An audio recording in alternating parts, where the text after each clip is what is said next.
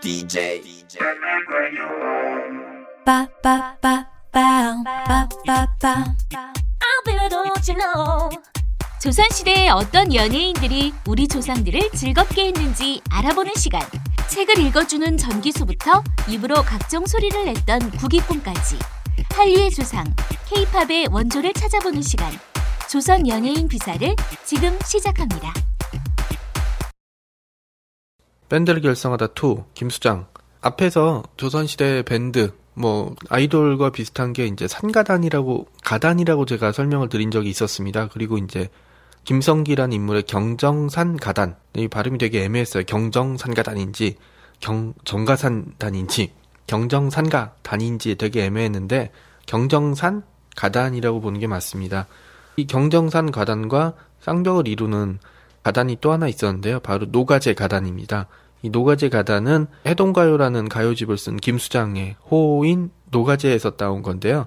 그래서 제가 계속 설명해 드린 것처럼 18세기는 조선의 르네상스라고 부릅니다. 이 영종조 시기에 경- 정치와 경제가 안정이 되면서 세도 정치가 시작되기 전에 마지막 전성기를 누리는데요. 이 시기에 가장 대표적인 거는 이제 여항 문화라고 부르는 일반 대중 문화가 꽃을 피우는 시기가 됩니다. 그러니까 뭐 인구가 모이고 경제가 발전하면서 사람들이 좀 삶의 여유를 찾기 시작하니까 문화 생활들을 이제 여유롭게 하기 시작했고 여기에 말맞춰서 수많은 예술가들이 탄생을 하게 되는데요. 저는 이거를 골목길 문화라고 부르고 싶어요. 왜냐하면 여왕이라는 것 자체가 이제 보통 사람들 민가와 민가 사이를 뜻하는 거기 때문에 이 여왕이라는 말 자체가 사실은 그걸 한문으로 풀어낸 거고 어, 저는 그냥 골목길 문화, 길거리 문화라고 많이 부르게 됩니다.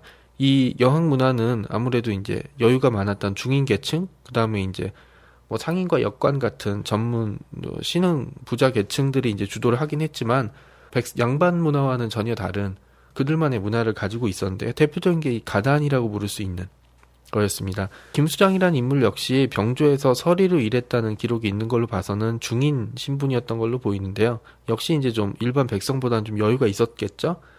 그러니까 이제 뭐 그러면서 여러 가지 노래를 짓게 됐고 이제 가객이라고 부르는 인물과 많이 이제 교류를 했던 걸로 보이게 됩니다. 그러면서 이제 다른 앞서 설명한 다른 예술가처럼 자신의 직업과 취미나 아니면 열정을 쏟았던 다른 것들이 이제 자연스럽게 교체가 됐던 걸로 보이게 됩니다.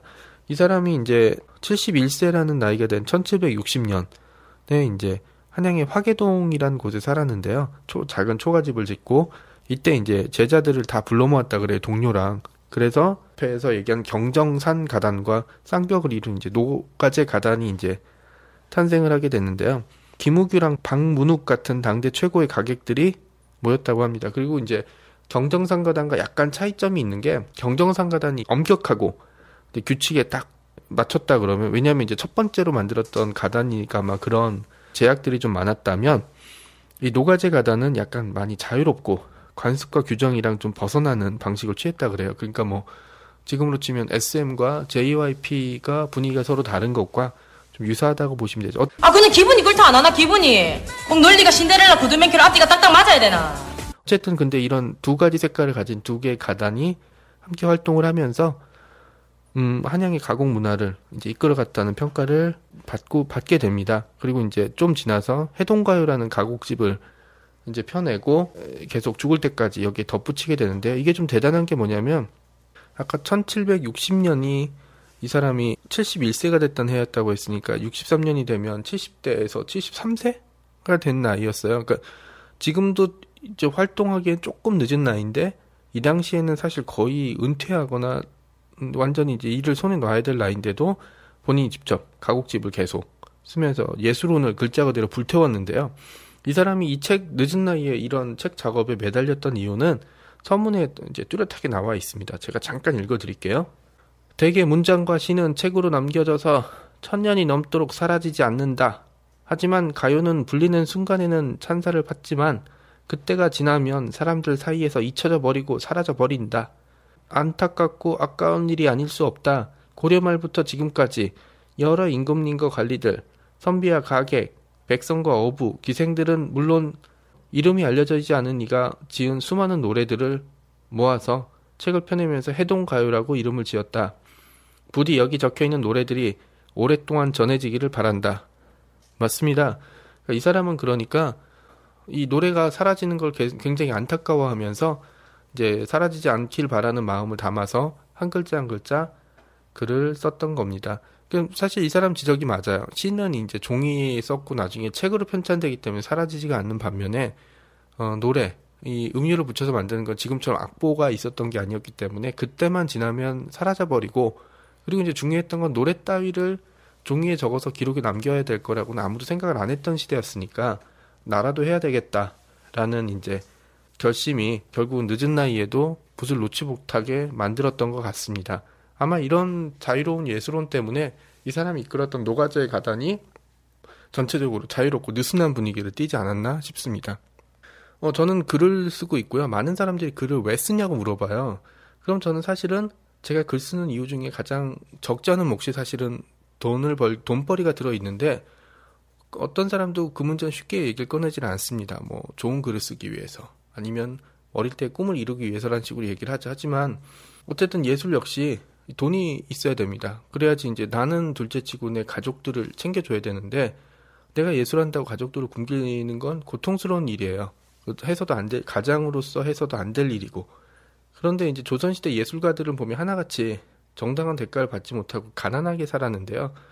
이렇게 해동가요를 쓰고 가단을 이끌었던 김수장조차 늙음하게는 이제 아까 얘기했던 화계동의 초가집에서 온, 살아야 했는데 가족들도 그냥 굶주리는 걸밥 먹듯이 했다고 전해집니다. 지금도 마찬가지로 사람들은 누군가 나가 나보다 돈을 엄청 많이 버는 걸 굉장히 싫어하고 특히 이제 계측할 수 없는 예술적인 부분에서 그런 식의 막대한 비용을 누, 돈을 누군가 버는 걸 굉장히 질시하는데요. 저는 오히려 이런 걸 권장을 해야지 더 많은 사람들한테 어, 예술의 문을 열어줄 수 있는 기회가 되지 않을까 싶습니다. 이 사람은 이렇게 가난과 배고픔에 살다가 이제 늦은 나이에 세상을 떠났는데요. 어, 저는 이 사람이 불행한 삶을 살다고는 생각하지 않습니다. 왜냐하면 이 사람이 지은 해동가요는 이 사람 얘기대로 지금까지 잘 전해져 왔고 제가 서문에서 얘기했던 것처럼 이 사람의 뜻이 그대로 남아있기 때문이죠. 어떻게 살아야 되는 건 굉장히 중요한 문제예요. 누구도 판단을 해줄 수 없는 문제지만 이런 예술적인 삶을 살면서 자신의 삶을 한 번씩 불태우는 것도 필요하지 않나 싶습니다. 오늘 얘기는 여기까지 전해드릴게요.